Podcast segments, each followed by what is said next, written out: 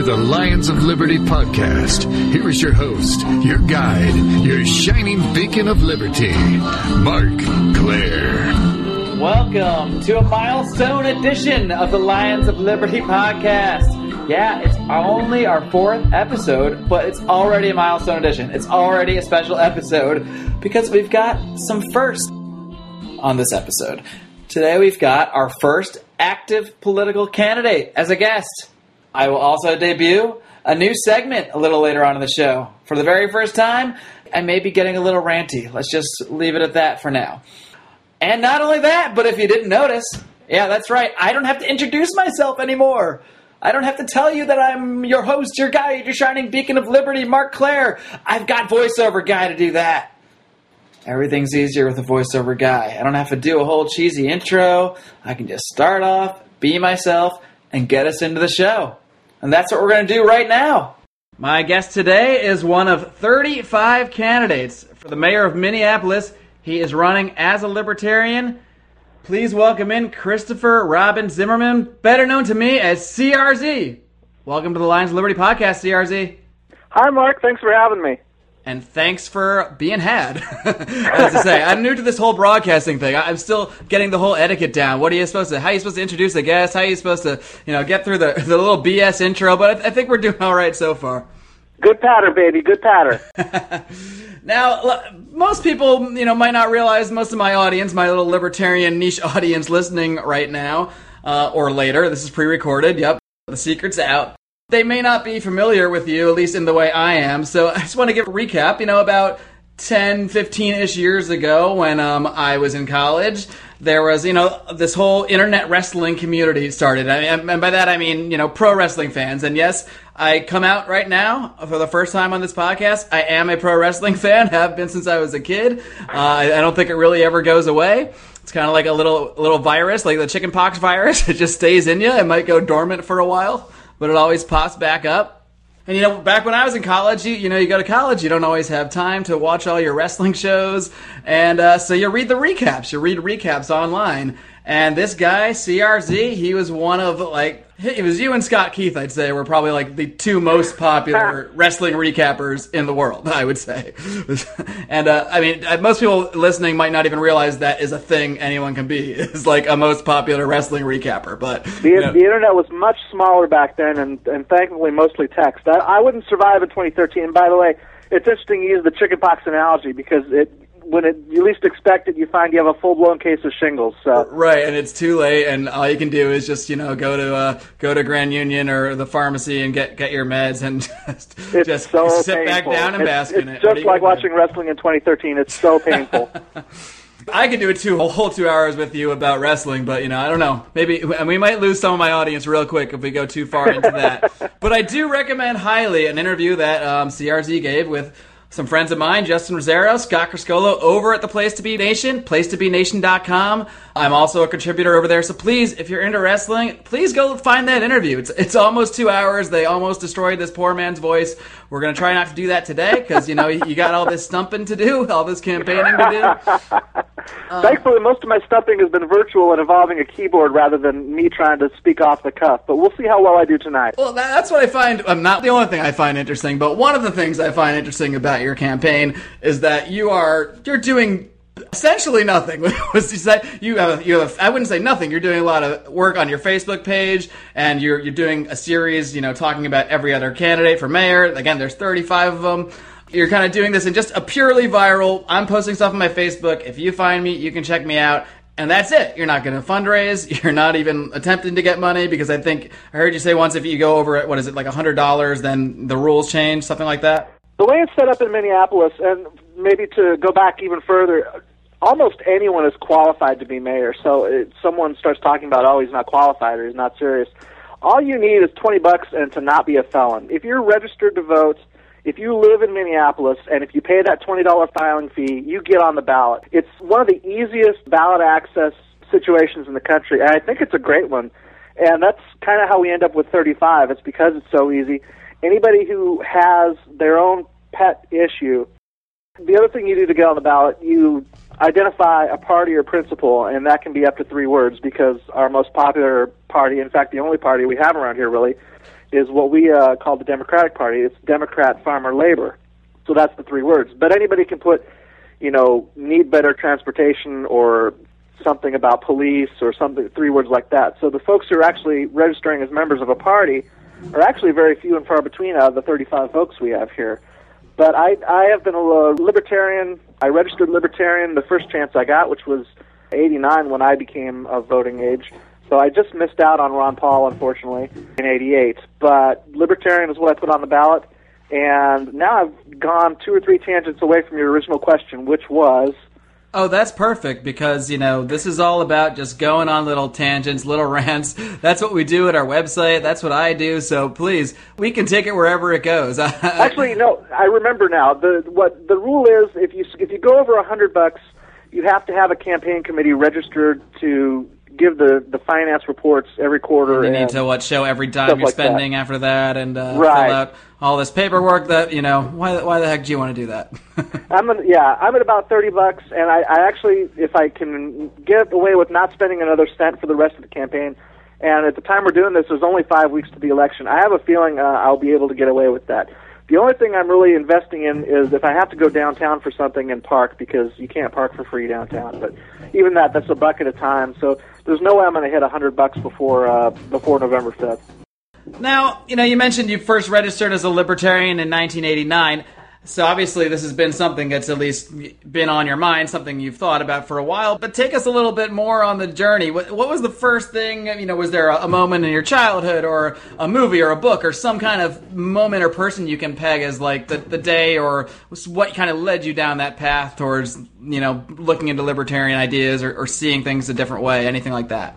The first time that I heard the libertarians existed, I think it was my dad saying a joke when he was talking about how he had voted in an election. And I don't know how old I was or which election it was, but he said, yeah, I thought about throwing my vote to the libertarians.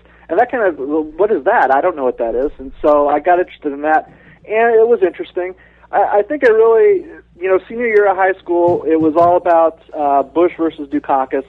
And so everybody in the class, and we didn't know left and right in that time or conservative or liberal, but there were Bush people and there were Dukakis people, and we could look back now and say, oh, obviously those were the conservatives, those were the liberals. But I wasn't particularly interested in either guy, and so I kind of revisited this concept that I had heard about, the libertarians, and there were some books in the library I'd read, and I decided, well, that was going to be my thing, partially as a form of protest and partially to be, you know, different from everyone else in the classroom. Of course, I had to be.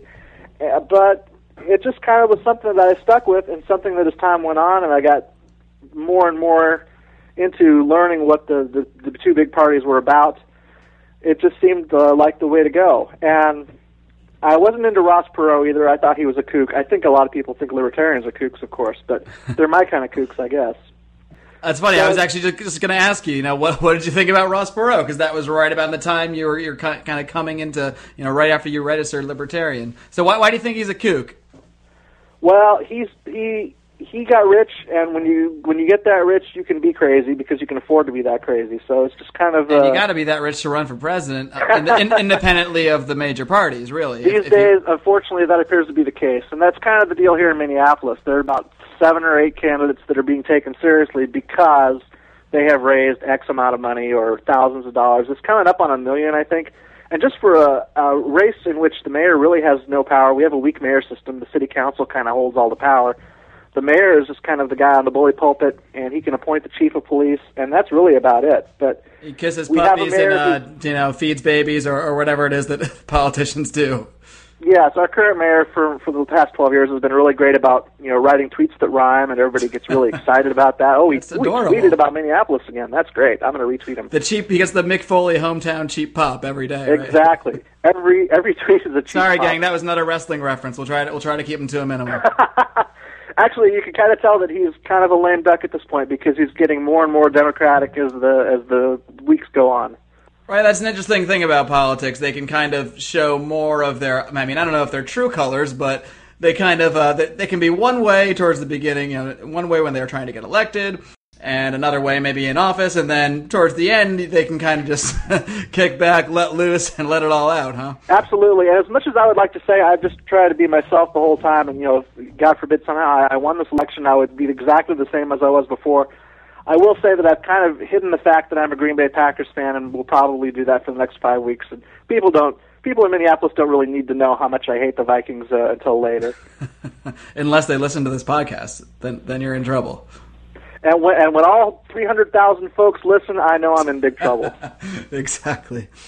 Now, there's a lot of people new to, I guess, libertarianism. It's kind of said, as you mentioned, Ron Paul before. I mean, I think his dual campaigns, if nothing else, brought out a lot of these ideas into the public, into the open. And, there's a lot of different terms tossed out that people have. I think you actually described yourself to me as a quote-unquote lazy libertarian at one point. Your words, not mine. And, but you hear a lot of different words like anarcho-capitalism, left libertarian, all this stuff. Like, what? I don't know if you define yourself in any specific way within that framework, but, what does libertarianism mean to you? I mean, you obviously initially became attracted to that label because it was just different, but if you're still sticking to it, 30-some odd years later, obviously there are some things about it that that make some sense to you. So you care to go into that a bit? Not 30-something. Geez, I'm trying to increase both of our ages rapidly. Quarter of a century, and that's enough. What I'll say is, first of all, I consider it a very pure form of libertarianism in that I don't even want the Libertarian Party to help me, which unfortunately made the Libertarian Party very angry at me, and they went ahead and gave their precious endorsement to the Pirate Party candidate. I saw that. Figure. Of all people to lose out to, it's the Pirate guy. Huh? Well, the thing is, I was considering going to the Pirate Party convention, and then I realized that they had a ringer, and he was going to get it no matter what, so I stayed home. But he's a good guy. Curtis Hanna, if you need to vote for somebody else, or you need a number two or number three, I would strongly encourage you to look him up. He's on Facebook as well. You're already so not a typical politician, telling people to go check out your opponent. He's a great guy. All these things that are so opposite of what we normally see from politics. Mark, it's another exciting thing about the Minneapolis race. We have ranked choice voting, so you're not only voting for your guy. You have to. Well, you don't have to, but you can designate a number two and a number three. So if your number one guy ends up being like a last place guy, then that vote gets discounted, and we add your second place vote to the other people until we have someone who either gets to 50% or ends up being with the most votes when everybody's votes are exhausted. So what it's supposed to do, and one of the side effects is, for a while at least, everybody had to be a whole lot nicer because you didn't want to make anybody too mad, because you might want to be the person to get that second place or third place vote. It's kind of falling by the wayside. The closer we get to Election Day, people get a little more desperate and they get a little more mean. They slip into those old habits. But it's just another interesting thing. And one of the reasons I think we have 35 candidates, I think a lot of people think with this ranked choice voting that they really have a shot at it, even if they're not going to be maybe the first choice. Maybe there'll be enough people second choice that it will help push them over the top. That's a really interesting system. It sounds almost like a little mini Olympics or something. Like everybody's just trying to rack up enough points and hope it still works out. And, all works out in the end. Yeah, unfortunately, with so many people, you kind of wish that you could have some more rankings or some talk about that. Right? Why not a top 100 or a? Right. I would love to see us rank all 35, but of course, we only have a finite amount of time in that voting booth. But the other thing people want to do is kind of restrict the access. They'd like it to be maybe a $500 filing fee instead of $20. Or maybe $20, but you also have to get a couple hundred signatures to go with it.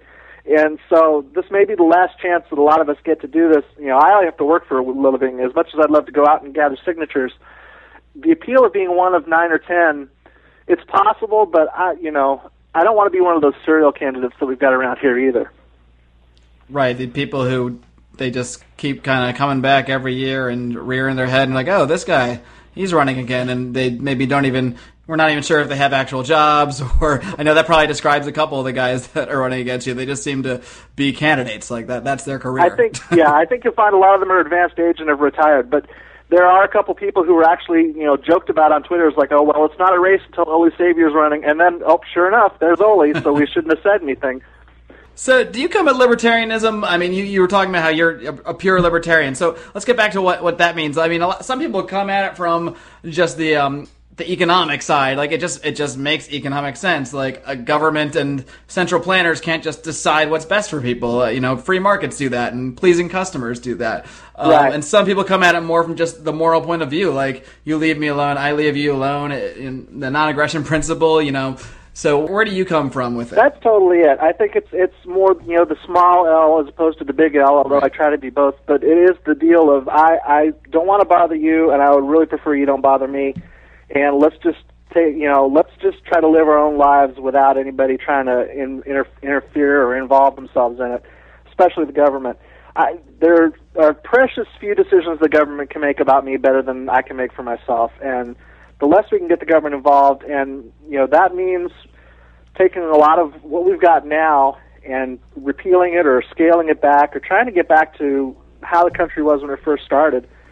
There's just so many rules and regulations now that are totally unnecessary or actually harmful, and it's tough. It's not something we can dismantle overnight, but with enough people and enough people getting fed up enough, over time, I think that we're moving in the right direction, and I think we'll see that as time goes on, there's going to be more and more of a move towards libertarianism, even if people don't realize that that's what they're calling it, that that's where the camp they're falling in. Those kind of attitudes are, I think, prevailing. I think that's an interesting point you make, even if they don't realize it, which is I see that in people, there's certain people in my lives that we have all these conversations with. A lot of the same people that will laugh at libertarianism or laugh at certain ideas, I see them slowly taking these positions that just line right up because that's just, the way that the trends are going. That's the conversations that are happening right now. People are just gradually moving to these positions because a lot of them, besides the fact that, we may come from things from a certain moral standpoint, these things do make sense. So, when they actually get to hear the ideas, which they're able to nowadays much more easily through the internet, like some jackass like me can just put up a website and make a podcast, and now, maybe some people hear it. I mean, so it's definitely changing. I think the way we communicate is definitely changing the way ideas are spreading, wouldn't you say? Well, I think we had the right messenger at the right time. Ron Paul was so great, and even though he was doing it from within the Republican Party, in my state, Minnesota, we have a Libertarian Party, but they're barely existent. They barely, that's why I can talk to the guys who run the state party at the state fair, because they're the only guys who would run the booth, so they're going to be there every day. But when the 2008 elections came around, I was able to caucus, because the Libertarians don't caucus, I caucused with the GOP, and I was a precinct captain for Ron Paul. And because, again, it's a Democratic city, there's maybe 10th of the folks that show up for the GOP caucuses would for a Democrat caucus. So it was pretty easy to start from the grassroots and, as precinct captain, bring up enough people to be delegates for Ron Paul and to go into the next step, which is for the congressional district, for the next step for the state. And that's how Minnesota ends up casting votes for Ron Paul at the national convention. They did it in both 2008 and even more successfully in 2012, where they had a majority of the delegates for the state, to the embarrassment of a whole bunch of people, and really exposing the national folks as some really petty people, where the Romney folks passed rules to not let the Paul people have basically any say or to give Ron time at the convention. So that's a long-winded way of saying that I caucused for the GOP, but I could never bring myself to calling myself a Ron Paul Republican. I was still a libertarian. But Ron Paul did such a great job espousing libertarian values, even while staying in his party. He could have left the party and run as a libertarian candidate, but that wasn't what he was going to do. And I think it gave Gary Johnson a great chance to get himself known. And again, through Twitter, through Facebook, people that you just probably wouldn't hear about otherwise, you now have the opportunity to meet like-minded folks and to feel, hey, I'm not alone out here in thinking that these two options are awful and looking for a better way.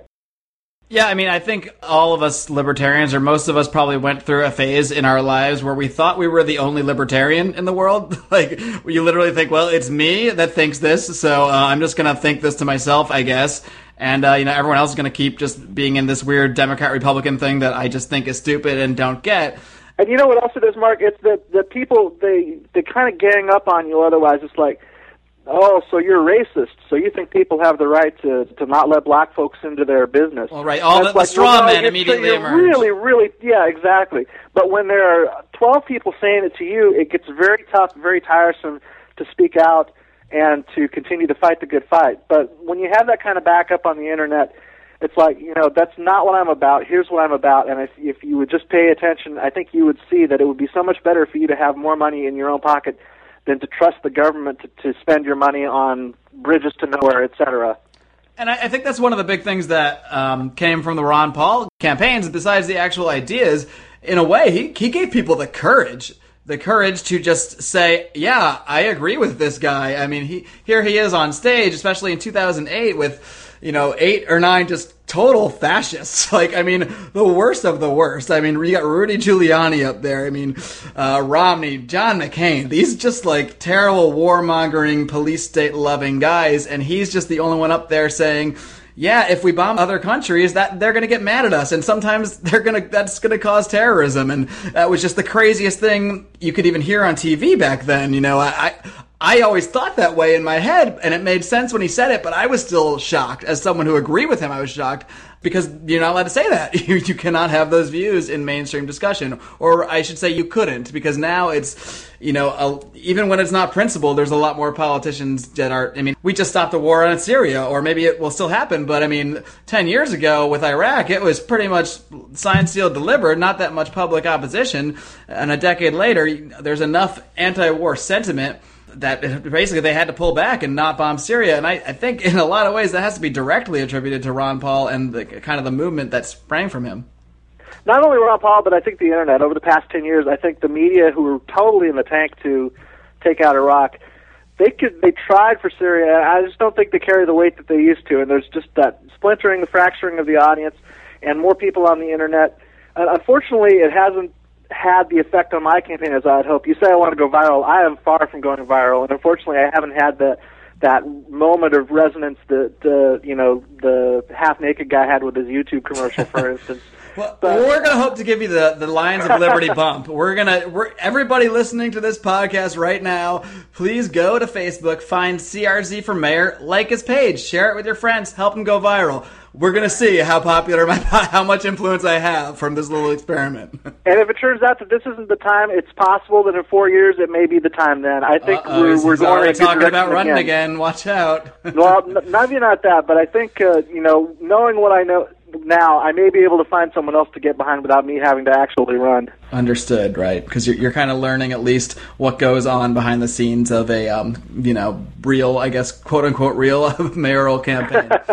Right. Now, so, obviously you share a lot of the views that we do, without going crazy in depth into the little idiosyncrasies of, libertarian, infighting. But what made you run for mayor? Like, what do you hope to accomplish by that? There's a lot of libertarians that are really deeply involved in politics, active in the Libertarian Party, active for Ron Paul as you were, and I was as well. And I hate politics, but, something about Ron Paul just inspired me to get off my ass. What do you specifically intend to accomplish through running for mayor? Do you think you can win? I mean, do you think you can win and turn Minneapolis into a libertarian paradise, or what's your goal? If I were to win, and I will say that I have a very low chance of winning, I'm free to admit that. What I would like to do is just to use that bully pulpit to say, hey, is this really necessary? Is this really necessary? Is this a good use of money? And to kind of put pressure on people to, in turn, demand some accountability out of their councilmen and say, hey, yeah, do we need to spend this money, or can we maybe lower the property taxes next year? There's so much stuff in the budget that shouldn't be in there. There's so much stuff that isn't basic city essential needs. They're above and beyond the police, the fire, and filling up the potholes. There's not a lot that we actually need the city government for, and yet there are so many regulations and so many fees and so many problems trying to make the budget meet. Minneapolis gives up money to the state, and then if we're lucky, the state will give some money back to Minneapolis. Why does that happen? It's just one of those things where you have to ask the questions and then hope that enough people will be interested enough to seek out the answer, demand some accountability, some transparency, some sunshine. That's really what I'd like to see, is open data everywhere.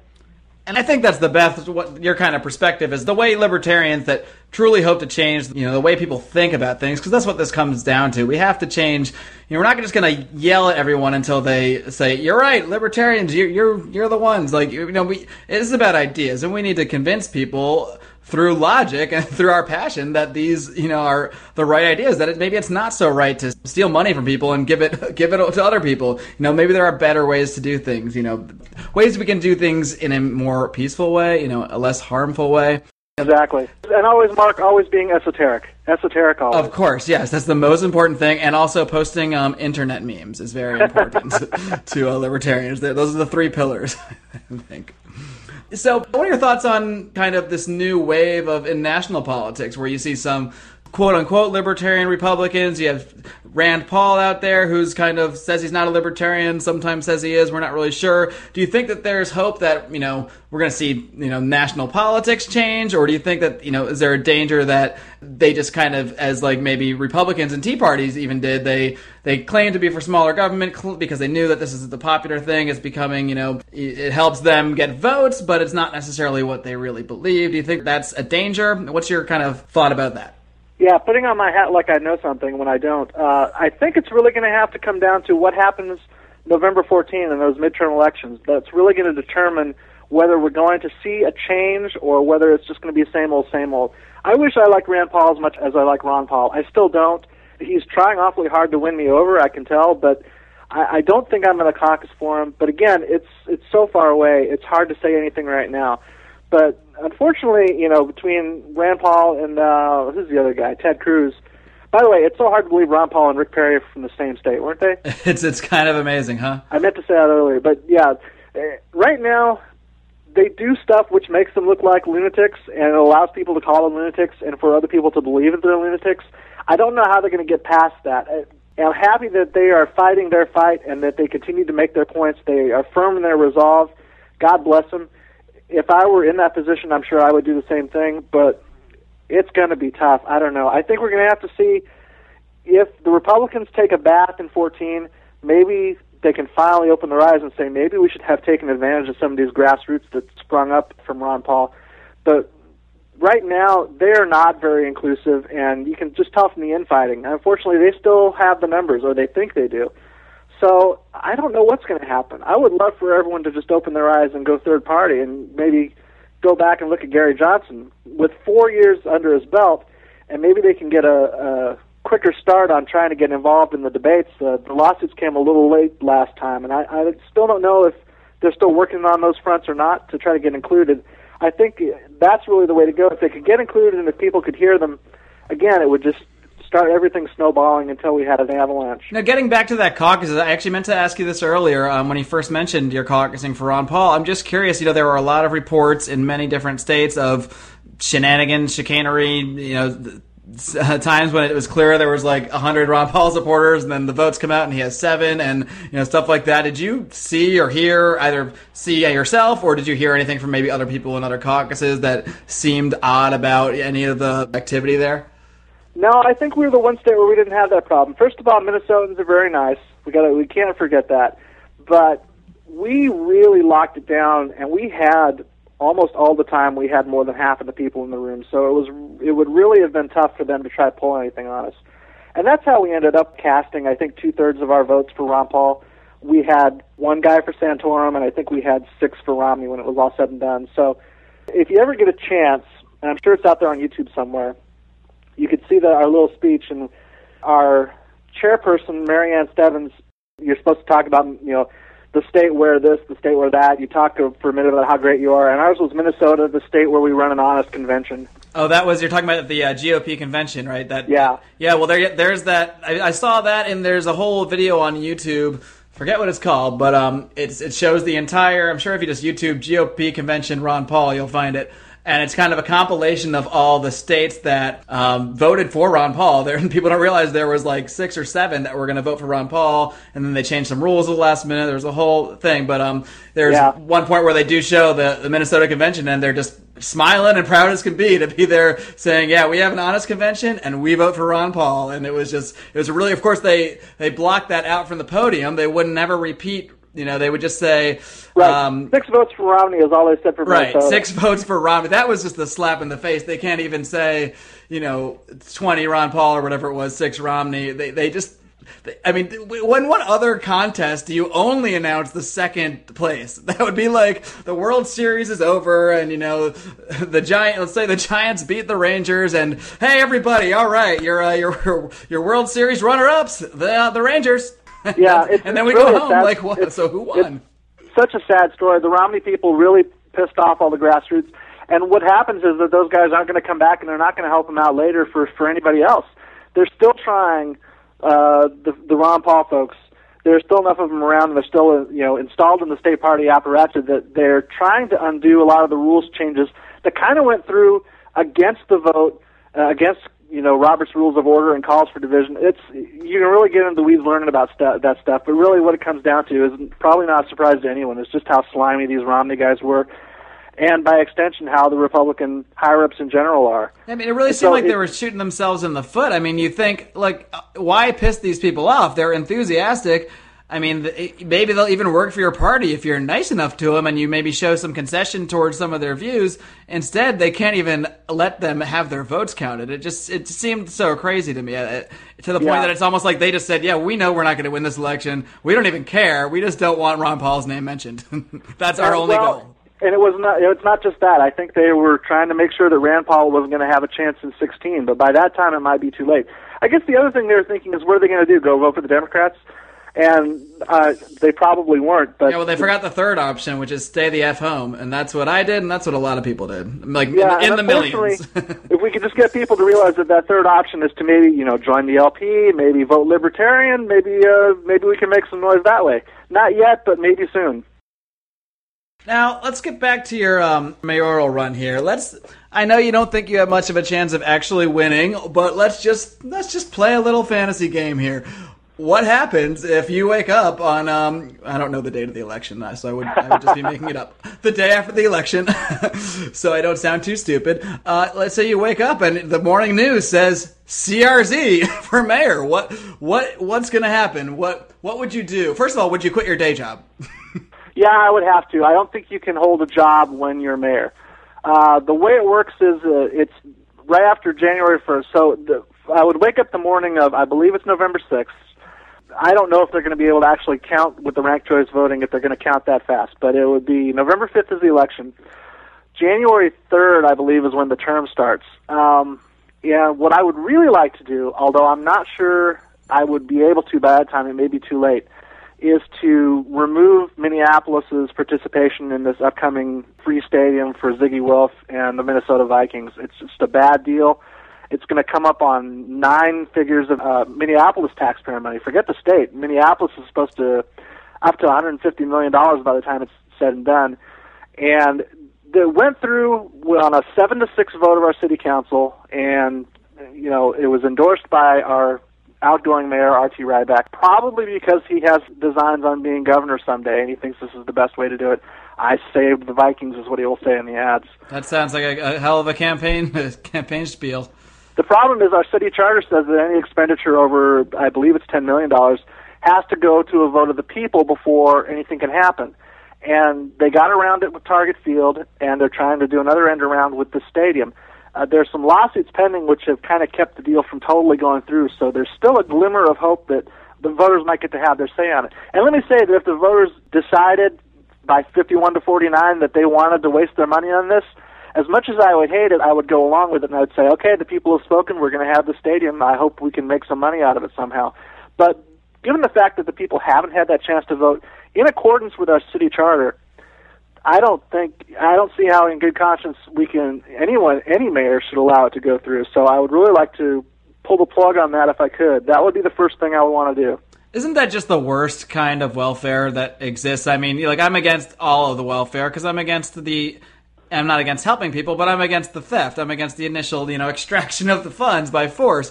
But, I don't get so mad about an Obama phone or, a food stamp like I do about paying a billionaire to build a football stadium. I mean, and that doesn't get nearly as much heat for some reason as the Obama phone or the food stamps. Yeah, and what it really does is it drives up the sales tax. It drives up taxes downtown for staying in the hotel or shopping downtown or working downtown. The next thing you know, people aren't working downtown. They're maybe buying their groceries in St. Paul where the sales tax is 1% to 2% less. And then you're finding yourself trying to play catch-up because the gap gets bigger and bigger. And the next thing you know, it's downtown Detroit. Well, it may be not that bad. You beat me to it. I was just because then you got a stadium in the middle of a ghost town like Detroit. I mean, and we hope it wouldn't get that bad. But, it's one of those things about history repeating. You're not paying attention to it, so you are doomed to repeat it.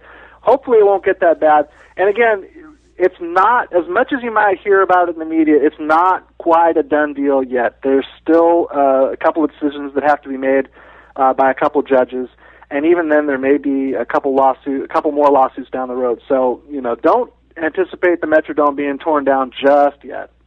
Now, like I said before, you've been profiling each of the candidates. I'm not sure exactly how far you've gotten on your Facebook page. That's CRZ for mayor. Now, just real quick, I know we talked about there's the pirate candidate guy. What are like just two or three of your, I don't know if you want to say favorite guys, but you know, what are the candidates that stand out the most, whether they're just silly or whether they're serious and you think that they're, you know, actually great candidates too? We have some very interesting candidates who are very old, but were they able to live out the term? They would probably be. They got that feisty attitude, and it's the kind of people who are very old and yet still have time to be on Facebook. Well, it's kind of like the lame duck politicians. You know, towards the end of your term, whatever that term may be, you kind of don't give a crap anymore, and you just let it all go. So once you reach a certain age, you just stop giving a crap. Yeah, and I feel like I'm almost there already. So I'm really afraid of what it's gonna. I'm really afraid of what I'm gonna be like in 30 or 40 years. But. Yeah, so there are not a small amount of people who are in their 70s, and they're very interesting. Of course, you probably saw Jeffrey Wagner, who was the man who walked out of Lake Minnetonka dressed only in his bathing suit. Yes, absolutely. He actually had a very good message, but the problem was everyone was so excited about it, taking it viral that they didn't even listen to him. And you know what he was saying was, wake the F up. I don't think anybody woke up from watching his video, but it's a real shame because it was a good message. And you actually posted a response to that video, did you not? I saw that last night. That cracked me up. That's the first time I ever learned how to bleep using a movie maker. It was very exciting. But he actually came to my page and liked the page, so he must have seen it and thought it was pretty cool. I don't know if we're going to meet or not. There are a lot of places for candidates to meet, but unfortunately they never seem to invite all 35 of us. I wonder why that is. Now, Chris, let's just say, say there's a wrestling fan or someone that just does not know really anything about libertarianism, but they, you know, maybe they were Googling CRZ and somehow come upon this podcast and just say, what the heck, I'll listen to this stupid thing and see what he has to say. What would you say to those people, to someone that might not be really at all familiar with libertarianism, you know, if you had 90 seconds in the elevator with him and to explain to them, you know, A, why you believe that way, why you label yourself that, and why they should care or why they should get interested or why they should learn more about these ideas, what would you say? It's as simple as, you know, the government leaves you alone if you leave everybody else alone. As long as you're not hurting anybody else, you can do whatever you want. And that includes a lot of stuff that may be illegal today, but as long as you're not hurting someone else, go for it, man. And for someone who is a wrestling fan, and I have said this in other interviews, because every politician, even though I hate to call myself one, needs to make one outlandish, insane promise per campaign. Mine is that if we somehow manage to save the Metrodome, I will do everything I can to convince Vince McMahon and the World Wrestling Entertainment folks to bring WrestleMania to Minneapolis and to bring them to Mall of America Field at Hubert H. Humphrey Metrodome. Now, that is a campaign promise I could get behind. If I could vote in Minneapolis, I might even just go try to get a residency there real quick and see if I can make it happen, because that's a campaign idea that I can absolutely get behind. Everybody needs one big idea, and that's the only one I could come up with. Fortunately, it dovetails nicely with what everyone really knows me for. Well, 15 years ago they knew me for wrestling. All right, CRZ, thank you so much for joining us. Before I let you go, where can everybody find you on Facebook, your social media? Just give them the full rundown. Where can they find out more about you or even some of your wrestling writing, if that's still archived anywhere? Sure, everything is linked from my home base, which is crz.net. It's crz.com if you can't remember that, or crz.us. You can follow me on Twitter at CRZ. And the Facebook campaign page is CRZFORMAYOR, CRZ for Mayor. Mark, it's been a real pleasure. Thank you for having me. Thanks for being on. Really appreciates it. CRZ, guys, check him out. He's running for mayor. He might not win, but hey, maybe he will if you tell enough of your friends. CRZ, thanks a lot, guys. We'll be back right after a word from our sponsors. This podcast is a member of the Place to Be Nation family. Visit us at theplacetobenation.com, your pop culture home. Agree to Disagree. Yeah, it's a radio show we have on thenewamericanmedia.com every single Friday at 4:30 p.m. Pacific. Join the show. What do we talk about? Politics, religion, and spirituality. Basically anything you're not supposed to talk about in a bar. You're not supposed to have these conversations inside of a bar, but we have them every single Friday at 4:30 p.m. Pacific on thenewamericanmedia.com. Join the show, offer your opinion, and let's agree to disagree, but let's have a good conversation. This is Glenn Jacobs, and you're listening to the Lions of Liberty podcast. Here is your host, your guide, your shining beacon of liberty, Mark Claire.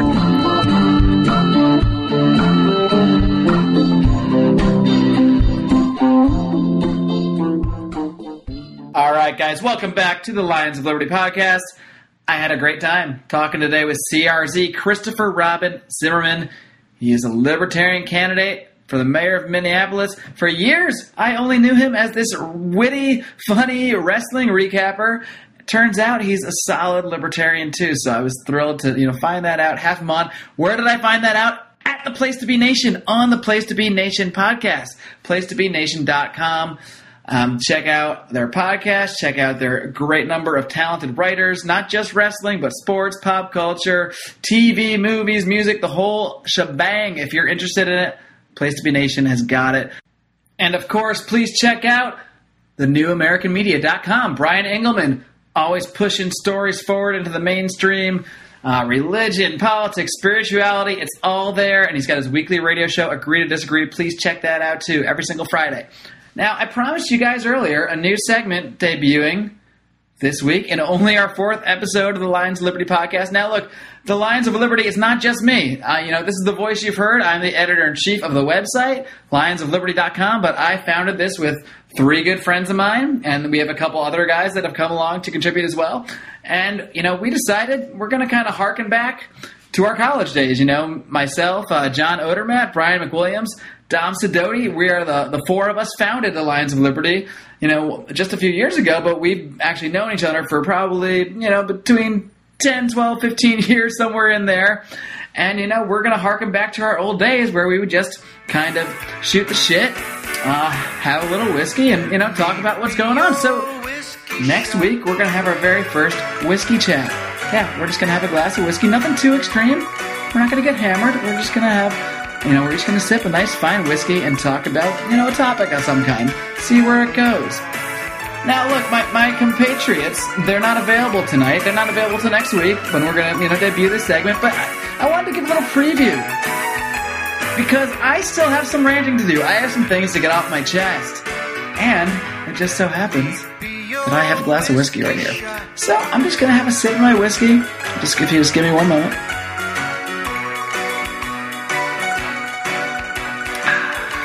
And I'm going to get some things off my chest. Now, if you've been anywhere near social media, well, one, you've probably either spoiled Breaking Bad or had Breaking Bad spoiled for you, one or the other. We don't need to talk about that right now. That's another bitter issue that I have. But, you've probably seen some people in the last day or so starting to say things about their healthcare, like, what's going on with my healthcare? My prices just went up. I got to change my plan. What the hell is this? Well, we know what it is, folks. It's the little thing called Obamacare. Now, I have my own little personal story with Obamacare. Now, I've been expecting this for a while. It's not a shock. It's not a surprise. I follow the news. I read a lot about Obamacare and, everything, really. So I was expecting something along these lines. But, I'm a freelancer. I work in the television industry out here in Los Angeles. And I work for several different companies. I'm not an employee of any one company. I'm a freelancer, so I purchase my own health insurance. Now, I don't need to spend $300, $400, $500 a month on a fancy health insurance plan because that's just not what I need. I keep myself pretty healthy, with my glass of whiskey. I do keep myself fairly healthy. To me, it just makes more sense to insure myself only against risk, not against everyday stuff. That's what insurance is supposed to be. So I have just a very basic coverage where I have a high deductible and I pay for everything out of pocket. Basically, it just ensures that, there's that word again, insurance, that if I break my leg, get cancer, something completely unexpected, I won't go bankrupt. I won't be able to spend more than I think it's like $5,000 in a year. Great. Cool. I never use it. I don't use it at all. I have it. Again, there's that word again, simply as insurance against catastrophe. That's what insurance is supposed to be for. Unfortunately, the idea of insurance has completely been manipulated and just blown to smithereens in this country, and it all started, and this is actually in Michael Moore's little movie, Michael Moore's healthcare movie. I can't even remember the name of it. If I feel like editing this thing, maybe I'll come back and just insert me saying it. Sicko, there it is. I don't have to do it. No editing needed. Great. In the movie Sicko, he even addresses this part where, you know, our modern healthcare system of the HMOs, PPOs, all this stuff got started with Ted Kennedy and with Richard Nixon. They created this healthcare boondoggle where companies are kind of, you know, influenced by the tax code to, you know, it makes more sense for them to buy insurance for their employees and provide it that way than to, you know, pay that in salary. So, you know, we get the system where everyone's kind of manipulated into getting into bed with these big companies that end up managing their healthcare. And, you know, that's not what healthcare is supposed to be. Healthcare is supposed to be a relationship between yourself and your doctor. And really, healthcare, I mean, there's all these terms thrown around. Healthcare, medical care. Healthcare and medical care are two completely different things. Healthcare is, you know, taking care of myself. How do I eat? Do I exercise? You know, am I checking up on certain things I need checking up on? Stuff like that. Medical care is attention. It's a service. It's attention to a certain need that you might have, you know, addressing a medical problem. And that should be between simply a doctor and the doctor's customer. And this is the way for many, many years things were in the United States until this kind of fascistic system was created. Now, the problem with all this is, now it's not just Obamacare. There's been government intervention in healthcare for 50 years, you know, Medicare, Medicaid, all this stuff. All of these interventions in the economy, many of which may be well-intentioned by people that don't know better. I suspect otherwise in many cases, they all create distortions in the marketplace. You know, they direct money where money might not be directed. They influence people to buy insurance that might not really need more than catastrophic insurance. Suddenly they have these comprehensive plans, and they're going to the doctor for a sniffle, an ankle, and it's all covered by insurance. Well, you know, this money's not free. You know, someone's paying for it. This drives the cost. When all this money is coming into healthcare, a lot of it government subsidies, it drives the cost up. It distorts the marketplace. So now nobody even knows what things are supposed to cost. You know, doctors just charge the maximum. They charge whatever their insurance says they're supposed to charge. So back to me. I told you it was a whiskey rant. I don't know where it's going to go. That's the whole point. Just imagine when I got a couple other guys in here with me. It's going to be crazy. You know, so I get a letter. I pay, you know, about $100 a month for this very basic catastrophic insurance. I got a letter that I knew was coming. It says, you know, I actually have the letter right here. Why don't I get it in front of me? It's very nice. They're very cordial about it. They're really, dear Mr. Clare, we value your membership. We value your membership and strive to provide you with access to quality healthcare services and resources to meet your needs today and tomorrow. This sounds fantastic. Oh, I should note in the top, there's an important notice. Your healthcare plan will be ending, but we can still have you covered in 2012. Ooh, read on. Cool. Due to new requirements for health coverage under the Affordable Care Act, ACA, Blue Shield will be introducing new health plans beginning January 1st, 2014. We're writing to provide notice that your current individual and family plan will no longer be available to you after December 31st, 2013. You see, Obamacare and the politicians, they have decided that the coverage I have is not good enough. I need more coverage.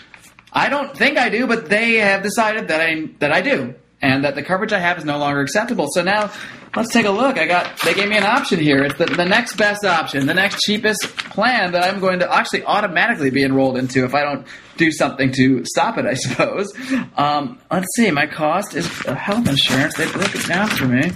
Is going up by $100. This is a change of $100. It's nearly double my rate of health insurance. Now you'd think, okay, your health insurance price has gone up. Sure. We get it. But, you know, you're going to get more coverage. This is going to be great. So I'm just looking at the list here real quick. It just lists some of the basic services. Let's see. My deductible, my calendar year deductible, it's gone up $2,900 to $4,500. That's what I have to spend before I get any coverage at all. My year out-of-pocket maximum, it was $5,900. That's the most I can spend in a year before I'm completely covered. Nope, that has gone up to $6,350. So I actually have worse coverage for what I care about, which is, you know, catastrophic incident. You know, if an emergency happens, now I'm going to have to pay more out-of-pocket a month for that, in addition to the fact I'm already paying another $100 a month. Fantastic. And, I don't want to be too hard on them. I've been going down this list, and I can't really find any benefits, but, you know, they do cover prescription drugs, even though I don't take any, don't need any, don't want any coverage, pay out of pocket when I do. I do get some, 40% of my prescription drugs covered. But look, hey, here at the bottom, Acupuncture, 40% coverage. All right. Bingo. I finally found it. I found out what Obamacare did for me. It got me 40% off my acupuncture. Of course, I don't go to acupuncture. It might work for some people. I don't know. I'm willing to try it. Maybe I'll try it now that I got this discount. But the point is, you cannot just dictate from a little room, from a central committee, what kind of health care people need. You cannot dictate what the market is going to price that health care at. You know, there is a legitimate need to help people that do have trouble getting medical services, that perhaps can't afford these medical services. But we have to look at the source of the problem. We can't just start saying, people need help. Do something, government. But they don't realize that the reason they need the help in the first place is because of the government, because we subsidize this stuff, because of all these schemes, these programs, these fascist relationships between government and healthcare services and healthcare providers. It distorts the market. It distorts everything. It distorts our perception of what healthcare and medical care and insurance even are. And we really have to change the way we look at things. Again, we go back to ideas. We go back to philosophy. We go back to logic, reason, like I discussed in our second episode with Shane Whistler. We have to learn to use reason. And we have to think more than just, hey, people are sick. People need help. Do something about it. We need to let markets work. We need to let individuals freely interact with doctors of their choices, with insurance companies of their choices. We need to make it just as easy to access vitamins as it is to access, you know, the most difficult drugs to get in the market. The FDA takes, 7-10 years to approve some drugs. Why not let people try them? What about somebody on their deathbed? Why can't they try a new cancer drug? You're either dead or you can try the new drug. Well, we gotta hold it up in the FDA for 7-10 years. Look, we gotta end this madness.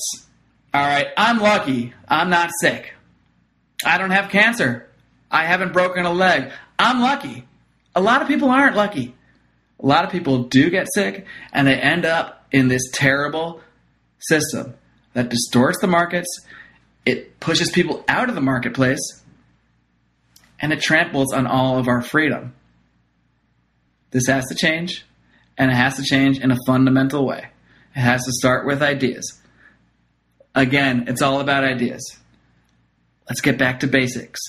Let's get back to a customer. Let's get back to a business. Doctors, patients. That's healthcare. That's medical care. Guys, that was my first whiskey rant. Oh, I had a small audience pick. No, there's no audience. That's just me. Please, this stuff's important. Next week, there's going to be a couple more guys in here with me. Guys, check us out, lionsofliberty.com. I don't plug myself nearly as much as I need to. Where can you find the show? Find us on iTunes. Find us on Stitcher, the Stitcher radio app. Check it out. You can set up a cool little playlist. It's like your own personal radio station. And hey, Lions of Liberty could be the flagship show for all we know.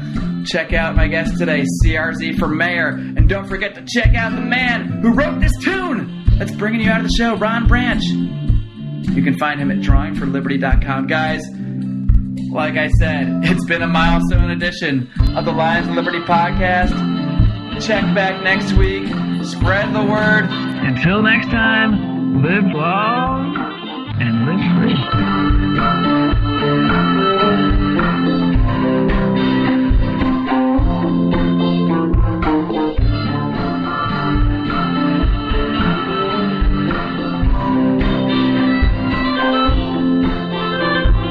Head of editing and mastering is John Daubert.